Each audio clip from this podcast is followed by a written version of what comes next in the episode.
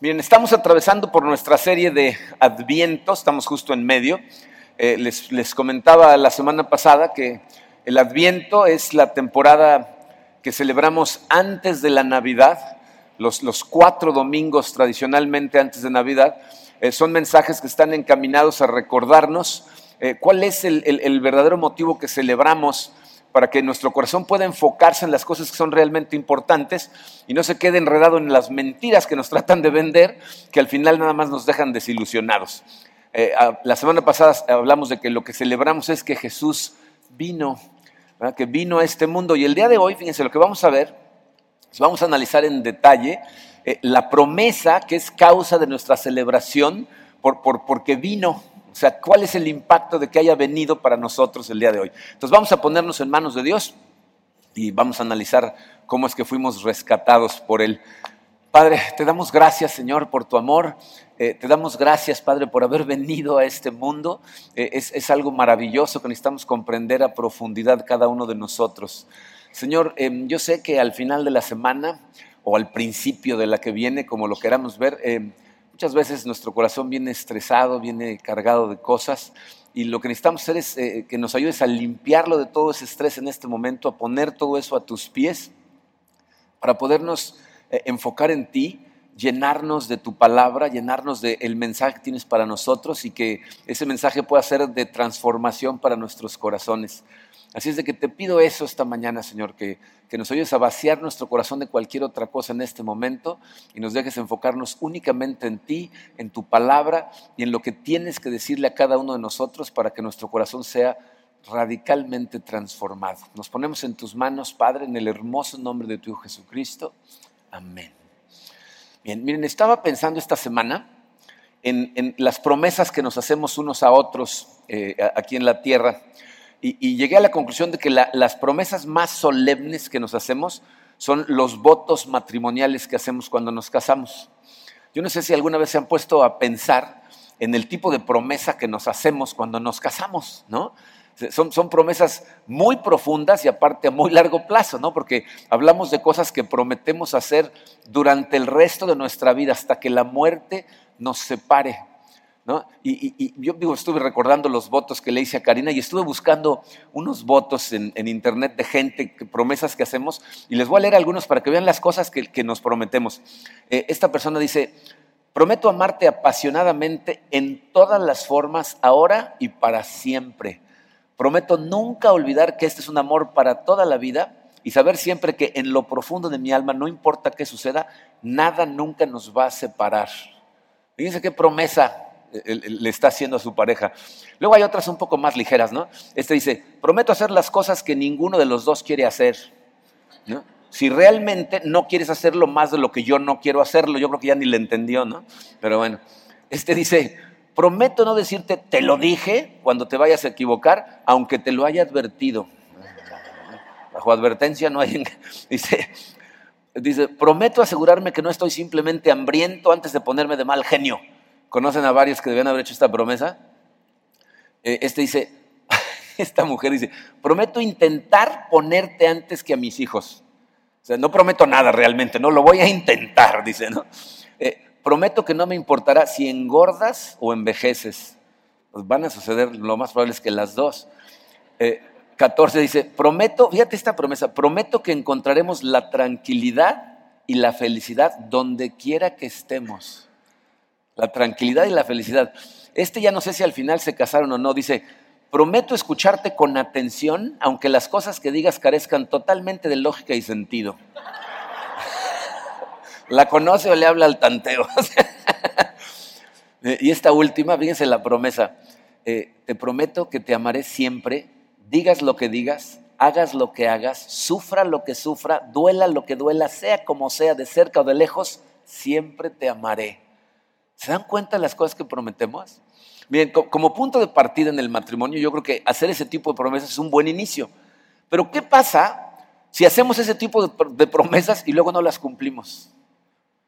Por eso el matrimonio puede ser a veces tan doloroso. Porque cuando tú no cumples las promesas que hiciste cuando te casaste con tu pareja, el corazón de tu pareja se llena de enojo y de amargura. Y miren, le- le- les hablo de estas cosas, les voy a decir por qué. A través de su palabra, Dios nos ha bañado a todos nosotros con una cantidad de promesas que a nosotros nos parecen, nos suenan imposibles. Hay más de siete mil promesas en la Biblia para, una persona que pone su fe en Cristo.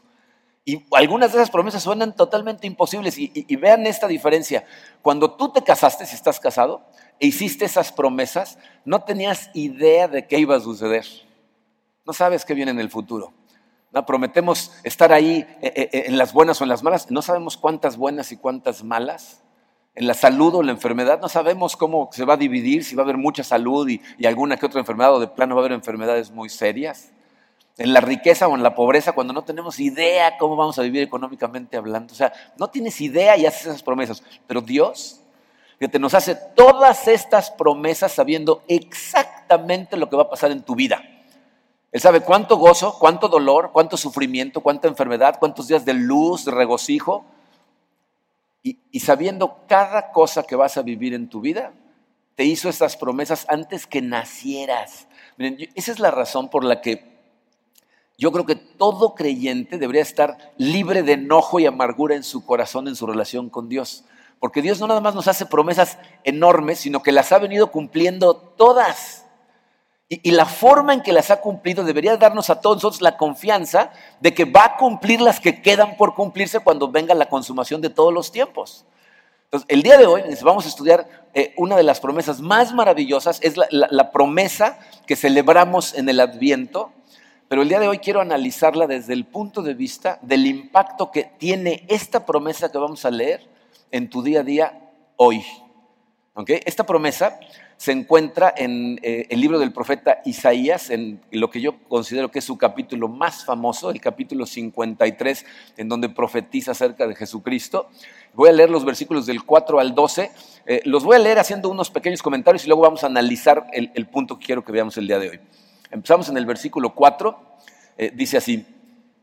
Dice, ciertamente Él, hablando de Cristo, él llevó nuestras enfermedades y cargó con nuestros dolores. Con todo, nosotros lo tuvimos por azotado, por herido de Dios y afligido. Ahí lo que está diciendo es que Él vino para sanarnos, para cargar con todo nuestro mal y nosotros no lo reconocimos. Y lo que pensamos es que cuando lo crucificaron, la gente del momento pensó, ah, este lo está castigando Dios. Por eso lo están crucificando y se lo consideramos azotado por Dios. Versículo 5 dice, pero Él fue traspasado por nuestras transgresiones. Miren, esa palabra, traspasado, es lo que significa crucifixión. Él fue traspasado por nuestras transgresiones. ¿Saben qué es interesante de ese pasaje? Eh, este pasaje fue escrito siglos antes de que se inventara la crucifixión. No existía cuando esto se escribió. Dice, fue traspasado por nuestras transgresiones, molido por nuestras iniquidades.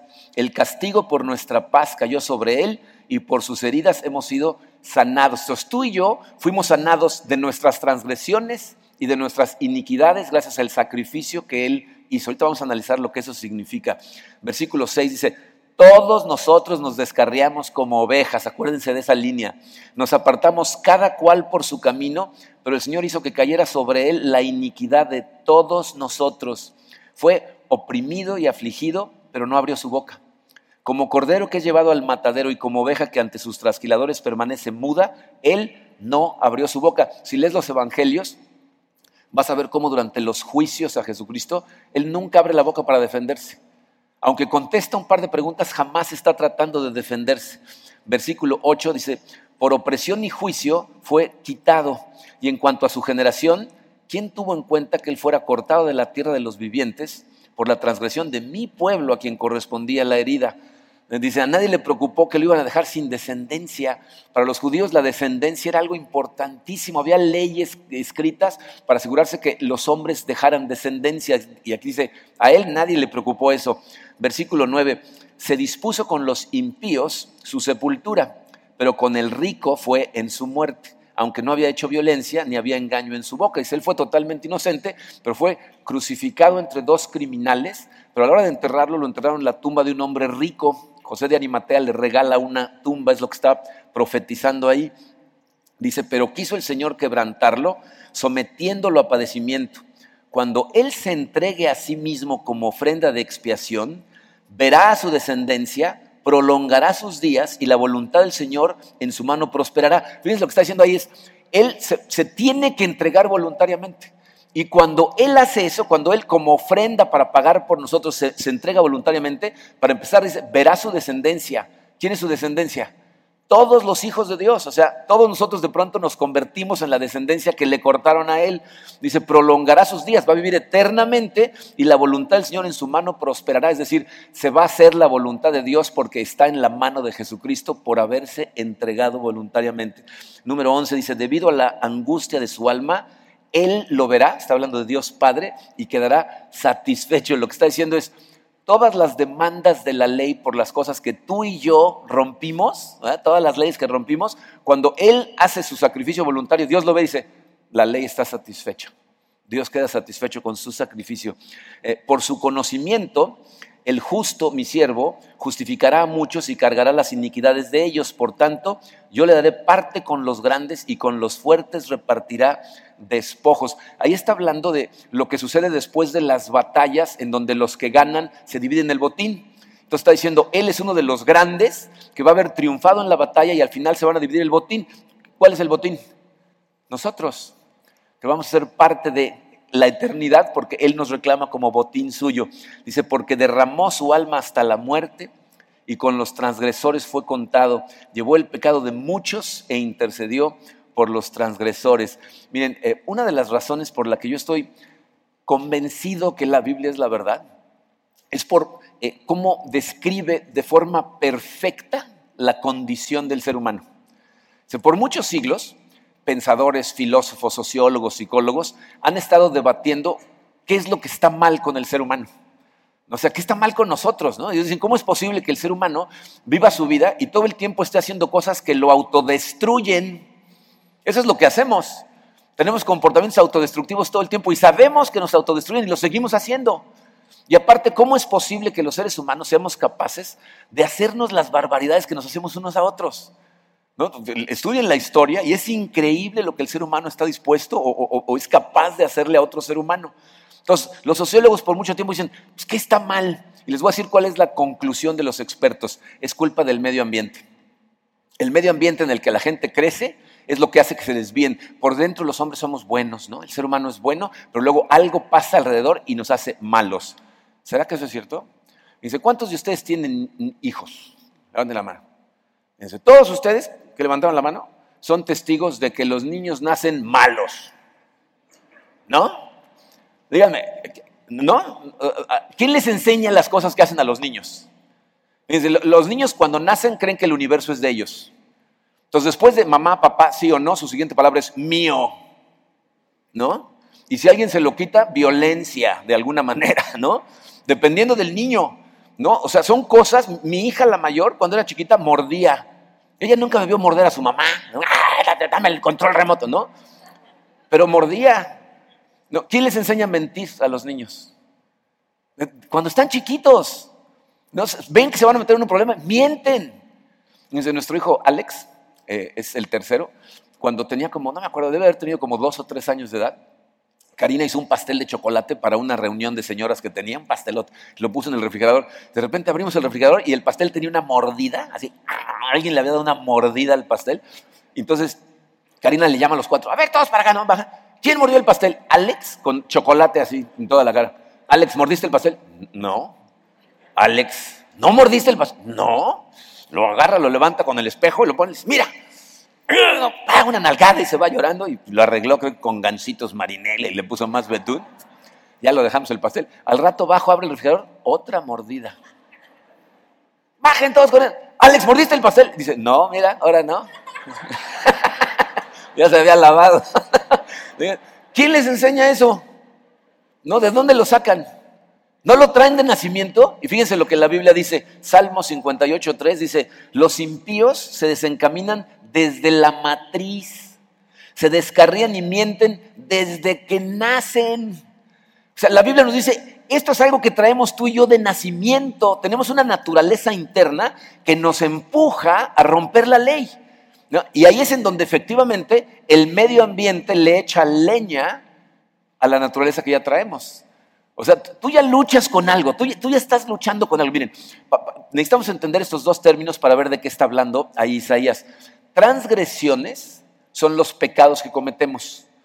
Cuando dice, eh, fuimos, eh, eh, Él fue traspasado por nuestras transgresiones, y está hablando de los pecados que tú y yo cometemos. Pero cuando habla de las iniquidades, la iniquidad es una inclinación que tú traes a pecar, a transgredir. Entonces, porque tú tienes esa inclinación, esas iniquidades, tú tiendes a pecar, pero ya estás luchando con algo. O sea, desde chiquitos, fíjense, hay niños que desde niños están luchando con el enojo, ¿no? que se enojan muy fácilmente y son muy iracundos. Hay otros que están luchando con el control, ¿no? No hay niños que desde chiquitos quieren formar a todos y que se pongan por estaturas, o sea, quieren controlar a todo el mundo. Hay, quienes están eh, luchando desde muy pequeños con adicciones, con lujuria, con diferentes cosas. Y luego entramos a esta sociedad que lo hace más fácil, que es muy permisiva, que es muy tolerante, que pone las cosas a la mano y entonces tu iniquidad, tu inclinación, encuentra más fácil el transgredir y entonces transgredimos. Pero estas cosas no sucedieron en el camino. Nacimos descompuestos. ¿Ok? Nacimos ya descompuestos. Entonces nuestras iniquidades nos llevan a transgredir y si se fijaron en el versículo 6 dice, todos nos descarriamos, porque traemos iniquidad y todos transgredimos, todos nos descarriamos. Y es importantísimo que entiendas eso, porque eso te va a enseñar dos cosas. Número uno, nadie tiene el derecho de juzgar la vida pecaminosa de otra persona. Nadie. Nos confrontamos unos a otros para ayudarnos a caminar correctamente, sí, pero no puedes juzgar porque estás en el mismo lugar. tienes la misma naturaleza. Y, dadas las circunstancias vas a caer en los mismos pecados que el que está, al que estás juzgando. Entonces no puedes juzgar, por un lado. Pero en segunda, esto significa que absolutamente todos necesitamos del Salvador. Todos nos beneficiamos con la llegada del Mesías, con el Adviento. Todos. Y, es importante que escuches esa palabra, todos, les voy a decir por qué. Miren, México, eh, cuando yo era niño, era un país 100% católico. De hecho, yo pensaba que había dos religiones en el mundo, judíos y, católicos, nada más. ¿No? Ahora, hoy en día, ya es legal que haya una iglesia que no sea católica. Antes no era legal, hasta hace unos años. ¿eh? Entonces, cada vez más hay familias en donde nacen niños, en donde la familia ya es cristiana. Y muchas veces yo escucho a la gente decir cosas como, no, yo he sido cristiano toda mi vida. ¿Ah, sí? ¿Por qué? Es que nací en una cuna cristiana. Ah, ¿Dónde las venden, no? Para regalarle a mis hijos unas, ¿no? Aunque tú hayas nacido en una cuna cristiana, o sea, aunque tu familia sea cristiana, tú no naciste cristiano. Tuvo que llegar un momento en donde tú entendieras tu necesidad de un Salvador. Fíjense, todas las personas de este mundo en algún momento, aún los que nacieron en una cuna cristiana, hemos en algún momento pensado que somos más inteligentes que Dios. Es decir, Dios como un pastor trata de decirnos cuando nos acercamos a Él, cómo vivir nuestra vida, cómo llevarnos a aguas tranquilas, a pastos para alimentarnos, a lugares seguros. Y en algún momento de tu vida tú le has dicho, no me digas cómo hacer las cosas, no me digas cómo manejar mi dinero, no me digas cómo divertirme, no me digas cómo llevar mis relaciones humanas, cómo educar a mis hijos, yo sé mejor que tú. Aunque no lo hayas dicho literalmente, lo has hecho todos.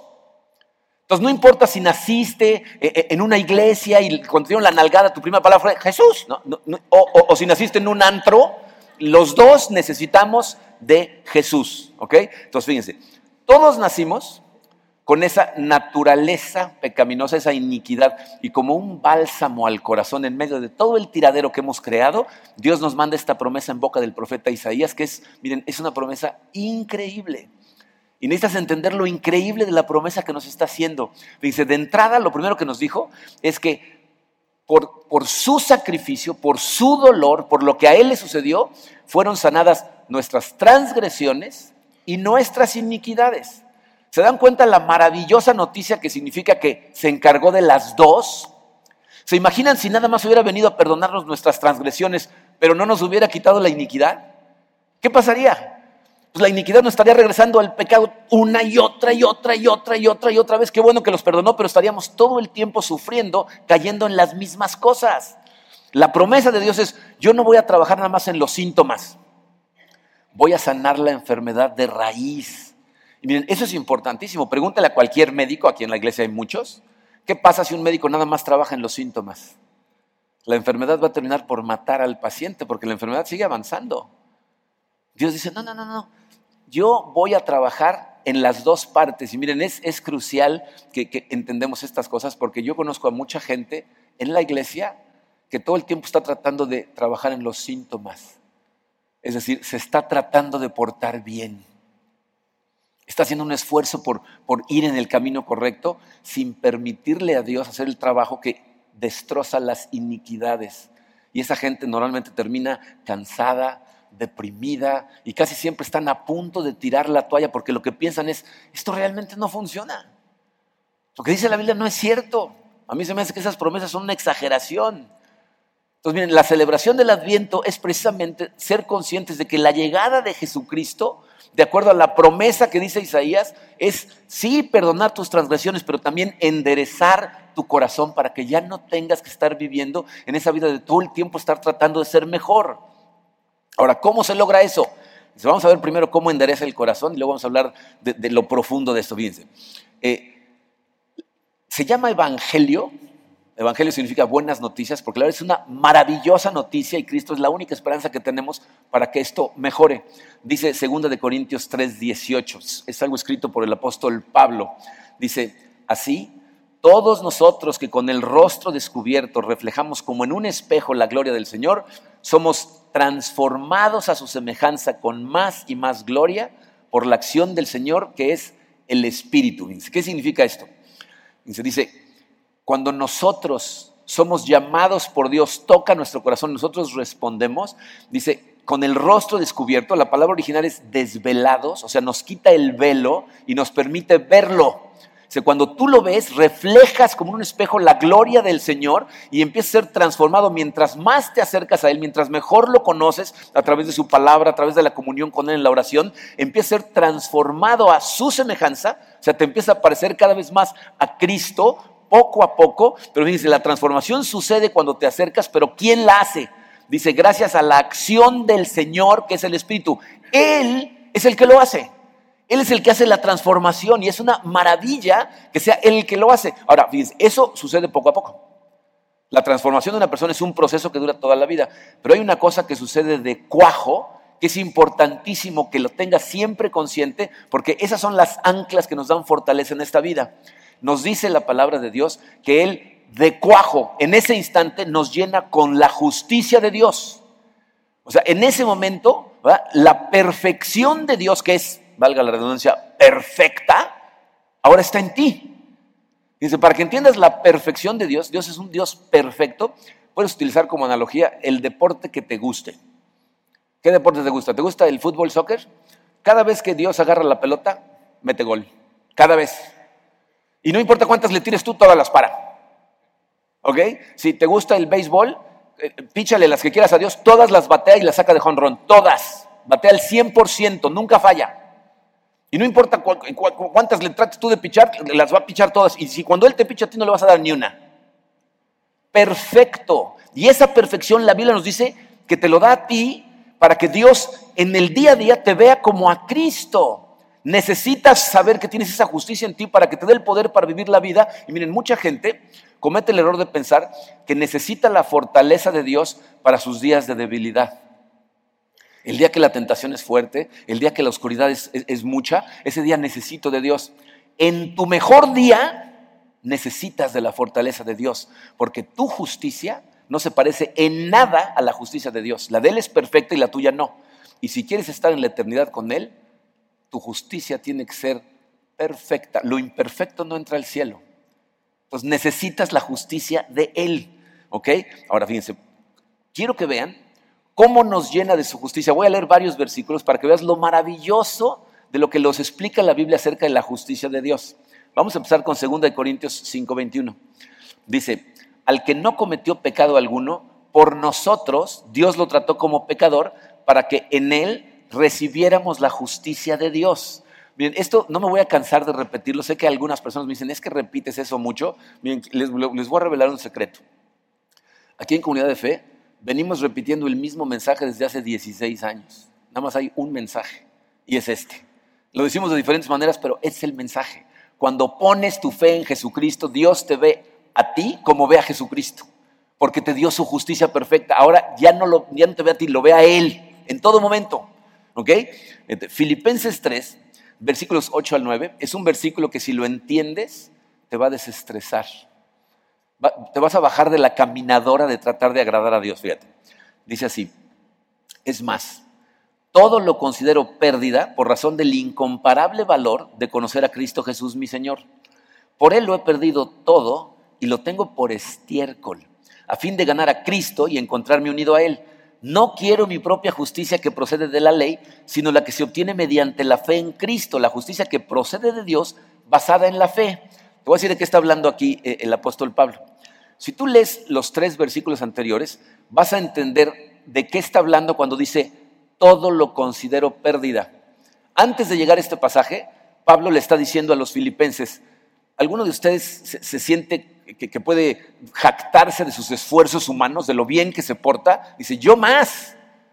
Dice, yo fui circuncidado al octavo día, soy judío de judíos, hebreo de pura cepa, soy de, la línea farisea, intachable ante la ley. Dice, todo eso, yo más que tú. Y luego dice, pues todo eso, toda mi religiosidad, la considero pérdida por, razón del incomparable valor de conocer a Cristo Jesús, mi Señor. Dice, por Él he, perdido todo eso y ahora lo tengo por estiércol. Fíjense lo que está diciendo. Toda mi religiosidad, todo mi buen comportamiento, dice, es como estiércol porque no quiero mi propia justicia. Mi propia justicia es la que procede de la ley, es decir, tratar de obedecer la ley en todo momento. Esa es mi propia justicia. Dice, yo no quiero esa justicia, quiero la que proviene por fe. ¿Qué nos está diciendo? Lo que agrada a Dios no es lo bien que te portas, sino la fe que has puesto en Cristo. Te, va a transformar, te va a ir transformando. Evidentemente, ya nos dijo en, en 2 Corintios 3, 18 que va a haber una transformación que el Espíritu va a hacer en ti pero la va a ir haciendo mientras más te acercas a Cristo, mientras más lo conoces, va a empezar a cambiar tu corazón y de adentro hacia afuera va a haber un cambio de comportamiento. Pero Dios no está contento contigo porque hoy te portas mejor que antes. Hay gente que piensa, no, bueno, es que hace cinco años yo todo el tiempo me emborrachaba el fin de semana, hoy nada más me tomo dos chelas, ha de estar feliz Dios. ¿no? a Dios le da gusto que vayas transformándote, pero esa no es la razón por la que se agrada en ti se agrada porque has puesto tu fe en el sacrificio que hizo Jesucristo y es lo que acaba de decir Pablo. Dice, no trates de obtener el agrado de Dios a través de cumplir la ley. Pon tu fe en Cristo y Cristo te va a transformar, pero eso es lo que agrada a Dios. hay muchas personas que eh, aceptan a Cristo, empiezan a llevar su vida lo mejor que pueden, hacen un esfuerzo increíble por portarse bien y de repente caen en sus pecados antiguos y entonces piensan, híjole, a mí se me hace que ya se enojó Dios, ¿no? O sea, como si Dios te fuera a ver y dijera, oh, mira nada más, ya volvió a hacer esto. Yo no sé en qué estaba pensando cuando lo salvé a este. ¿no? Y ya no me puedo echar para atrás, pues ya me aceptó, ya ni modo, ¿no? O sea, ¿no? Eso es lo que mucha gente piensa. Fíjate, ¿quieres ver cómo se desvanece el enojo de Dios ante nuestros pecados cuando pusimos nuestra fe en Cristo? Dice Romanos 8:34. ¿Quién condenará? Cristo Jesús es el que murió e incluso resucitó y está a la derecha de Dios e intercede por nosotros.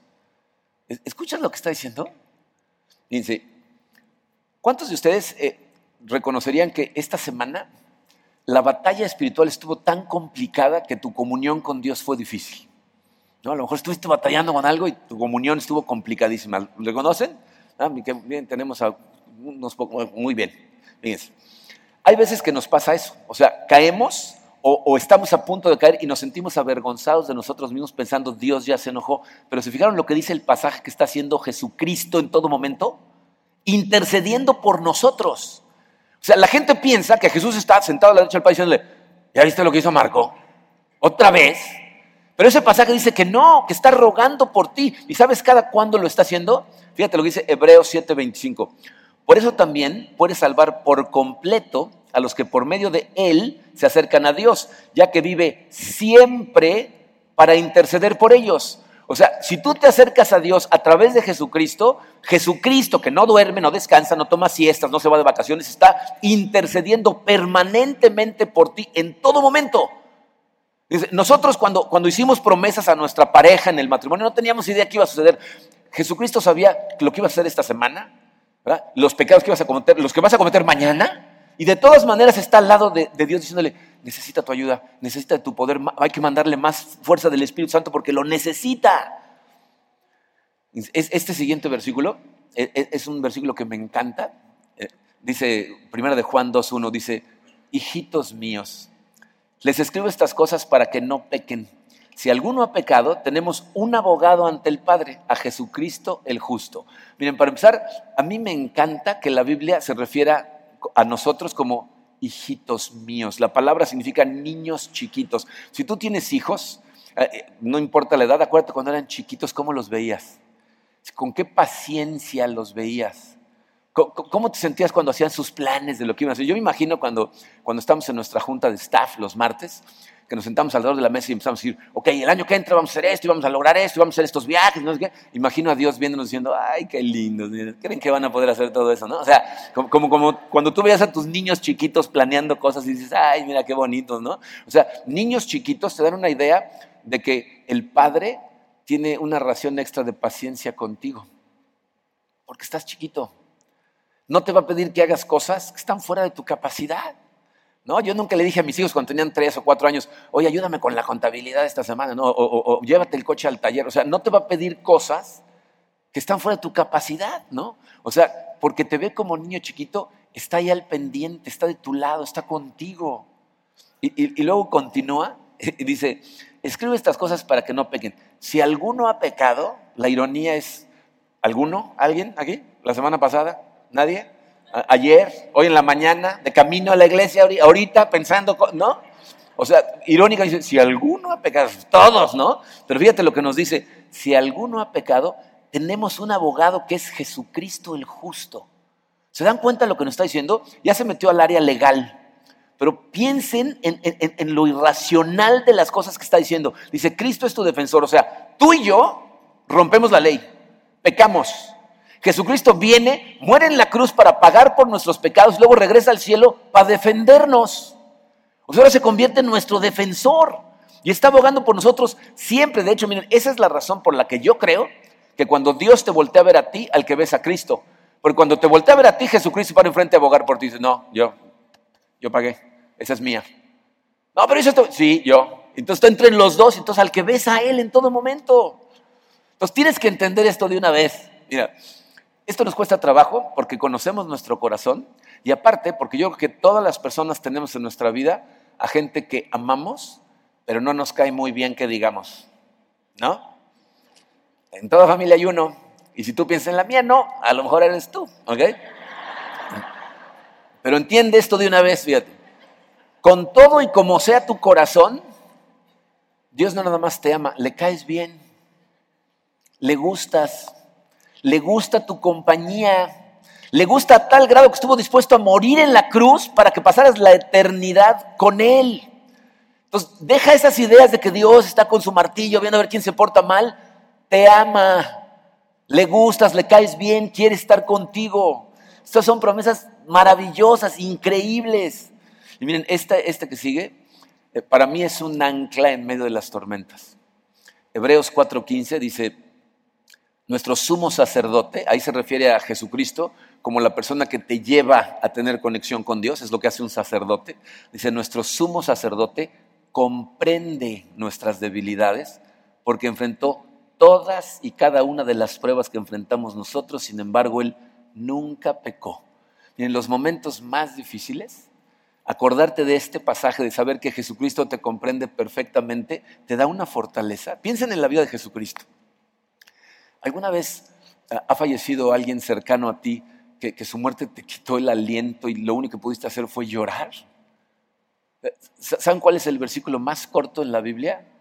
Eh, eh, es Juan 11:35, que es cuando Jesucristo llega a la tumba de Lázaro y todo el pasaje dice, Jesús lloró. O sea, Jesucristo no llegó a la muerte de su amigo y empezó a regañar a los demás. Ah, ya, tengan fe, prevalece. ¿Dónde está su fe? Y Se puso a llorar con ellos. Cuando tú sufres, Él sufre. Eh, eh, ¿Alguna vez te han traicionado? ¿Has, ¿Has, invertido amor, tiempo en una persona que de repente cuando te das cuenta te traicionó? ¿Se acuerdan las palabras de Jesús a Judas? cuando llegan a arrestarlo, en Lucas Jesucristo le dice, tú con un beso me traicionas. Tú que pasaste años conmigo, tres años viendo milagros, tú ¿Te has sufrido dolor? ¿Será que más que Él? Dice, te comprende y te fortalece. Miren, estas cosas son fundamentales para la vida cristiana, fundamentales, que entiendas esto. Esa es la razón por la que la gente no comprende cómo los cristianos podemos atravesar por funerales como lo atravesamos. El año pasado falleció mi papá en octubre. Tuvimos un servicio para celebrar su vida. Fue un montón de gente de la iglesia, amigos de él, gente del club de tenis donde él jugaba tenis, ¿no? Estaba lleno de gente. Y, lo que nosotros hacemos en los funerales es celebrar la vida de la persona. Entonces, eh, eh, pasé yo, pasaron mis hermanas, pasaron muchas de sus nietas, amigos de él, eh, familia que estaba lejos, mandaron por escrito lo que querían que se dijera en su testimonio durante el servicio. Y miren, la gente que, que no conocen a Cristo, que no son miembros de la iglesia, estaban con los ojos redondos de que estábamos riéndonos, estábamos disfrutando, hubo lágrimas, pero de alegría. al otro día el, pro de tenis, Marco Pacheco, el pro de tenis del club donde juega mi papá, me mandó este, un, mensaje. Me dice, no lo puedo creer. Dice, uno va a los funerales pensando que va a ir a confortar a la gente y yo salí confortado. Salí lleno de, de poder, salí contento con la vida. ¿Cómo le hacen? ¿Cómo le hacemos? Cuando sabemos que Cristo nos entiende, nos fortalece y es con, el que pasamos todas estas cosas. Y aparte constantemente nos recuerda que esto es temporal, que por aquí vamos pasando y al rato vamos a estar todos juntos otra vez. Bien, servimos a un Dios que es maravilloso. ¿eh? Estudien todas las demás religiones del mundo, todas tienen dioses a los que hay que aplacar. Hay que estar trabajando para que estén tranquilos. Este es el único Dios que dice, no, no, yo voy a bajar y voy a morir por ti. Voy a dar mi vida para que tú tengas paz, para que tengas fortaleza. Y miren, eh, eh, ese es mi objetivo el día de hoy. Mi objetivo es que salgas de aquí se grabe en tu mente, tengo un Dios que me ama. ¿ah? que, viene y, perdona mis pecados, me quita la iniquidad. Aparte, se convierte en mi abogado. No va a eliminar mi naturaleza pecaminosa y me va a defender para cuando me equivoque. Bien, es crucial que escuchen eso porque hay en particular dos grupos de personas que me preocupan. Hay un grupo de personas que aunque viene regularmente, nunca ha llegado al punto de verdaderamente entregarle su vida a Cristo. Nunca le he dicho, Señor, yo, yo quiero que tú seas el, rey de mi vida. Yo quiero que entres y, me voy a someter a ti en todo. O sea, verdaderamente con una actitud de tú y nada más que tú. Y porque no lo han hecho, nada de esto está funcionando en su vida. Entonces se preguntan si realmente esto será verdad o no. Y el otro grupo es un grupo de personas que han entregado su vida a Cristo, pero no lo están persiguiendo. Y entonces estas cosas no están pasando en sus vidas y también se están preguntando si todo esto es una mentira, si Cristo no prometió de más. Pero ¿saben cuál es mi experiencia con ese grupo de personas? Que es más bien un grupo de personas que se entregaron a Cristo y cuando Cristo les empezó a hablar lo empezaron a ignorar. Es como, ¿conocen a gente que se rehúsa a ir al doctor? le está doliendo algo vamos al doctor. No, no tengo nada y, los ves morados, ¿no? Vamos al doctor, no tengo nada. Y hasta que ya no puedo, bueno, vamos, ¿no? Y todavía vas al doctor y cuando salen dicen, ¿qué vas a ver este? O nada más es un doctor, ¿no? Pero ¿qué, qué vas a...? Así es esta gente. La vida les causa dolor y tú les dices, necesitas a Cristo en tu vida. Nah, que voy a ir a Cristo. Necesitas a Jesús en tu... Nah, que voy. Y cuando ya no pueden con el dolor, dicen, ok, vamos. Y entonces te empieza a hablar y te dice, ok, vive la vida así, así, así. Ah, ¿qué vas a ver este? Y entonces quieren vivir desobedeciendo todo lo que dice la Biblia, pero que funcione en su vida, que todo vaya bien. Eso es algo que la gente no entiende. La Biblia no es un libro que trata de limitar tu gozo. Lo que trata de hacer es multiplicarlo. Pero la forma en que lo hace es decirte, estos son los lineamientos por este camino al gozo. Y nosotros tercamente decimos, yo sé mejor que tú. Entonces, si estás en esos grupos, pues obviamente pues vas a tener un montón de problemas. No va a funcionar todo. Y miren, em, cuando tú empiezas a obedecer, lo que yo he experimentado en mi vida es que tienes la capacidad de disfrutar de gozo aún en medio de las tribulaciones más profundas. De hecho, yo creo que las tribulaciones a nosotros los cristianos no nos deberían ni de sorprender. Lee la Biblia. Los personajes en la Biblia están llenos de tribulaciones todo el tiempo. La vida no va a ser nada más cimas y ningún valle nada más porque sigas a Cristo. La buena noticia es que Él está contigo a través de esas cosas, no que no vas a bajar nunca de la cima. La vida de creyente es día a día y a veces minuto a minuto, ¿eh? porque, porque a veces se pone complicada. Y el adviento es precisamente recordar que Dios vino y nos rescató de ese tipo de vida. Nos rescató perdonando todas las transgresiones, pero si le dejamos, si le permitimos trabajar en nosotros, va a eliminar la iniquidad. Entonces cada vez vas a vivir una vida más llena de gozo sin importar las circunstancias. Y eso es lo que recordamos en Adviento. No importa si tu testimonio es yo ni conozco a Cristo o pues yo le entregué mi vida pero no está funcionando, la invitación es absolutamente para todos. Cuando estábamos ahí en, en nuestros votos de boda, hicimos promesas que seguramente todos en algún momento hemos dejado de cumplir. Pero las promesas de Dios siempre se cumplen. Entonces, a nosotros nos ha nacido un niño que es rey de reyes. La Biblia dice que es el príncipe de paz. Y mi oración es que estos mensajes de Adviento te empujen a buscarlo, a perseguirlo, a invitarlo a tu corazón y a que verdaderamente lo dejes reinar en tu corazón, porque la Biblia nos dice que su reinado no tendrá fin. Y eso es lo que más necesitamos tú y yo, paz. Vamos a orar. Padre,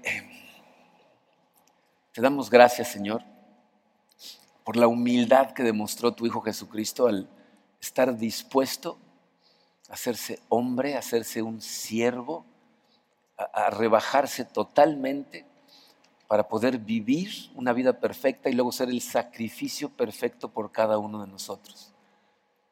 Gracias Señor por venir y derramar tu sangre para eliminar todas nuestras transgresiones y por dejar atrás a tu espíritu para ir eliminando todas nuestras iniquidades. Quiero pedirte, Padre, eh, de manera especial por la gente que está en esta sala, que está escuchando estas palabras, pero que no te conoce, eh, que nunca te ha invitado, que, que nunca ha sentido la necesidad de invitarte, que no ha escuchado tu voz llamándolo. Te pido que tengas misericordia de cada uno de ellos y les hagas sentir tu presencia y toque sus corazones para que te empiecen a buscar, Señor. Déjales ver la luz. Quítales el velo de los ojos para que te vean y se maravillen. Quiero pedirte, Señor, por eh, todos mis hermanos y hermanas que han entregado su corazón a ti, pero por la razón que sea, te han dejado de perseguir y están sufriendo, están luchando, están todo el tiempo en la caminadora tratando de portarse bien y simplemente están exhaustos. Padre, permíteles bajarse de ahí. Permíteles entender que tú ya los ves como un ser perfecto y todo lo que tienen que hacer es verdaderamente perseguirte a ti, conocerte mejor, eh, memorizar tu palabra, permitirle permear en sus vidas para que entonces venga esa transformación que hace que nuestra vida sea diferente y cada vez más poderosa. Te doy gracias por todos los que están aquí, que eh, van en su persecución total de ti, tomados de tu mano y están viviendo victoriosamente y, sienten tu presencia. Te pido que los protejas, Padre, porque sé que son momentos peligrosos cuando nos sentimos seguros. Bajamos la guardia, nos tropezamos. Te pido por todos nosotros, Señor. Llénanos de ti, que reflejemos, como dice tu palabra, tu gloria a los demás, para que esta iglesia sea de, verdad, Señor, el impacto positivo que tú tienes diseñado para ella. Nos ponemos totalmente en tus manos, Señor, en el poderoso nombre de tu Hijo Jesucristo. Amén.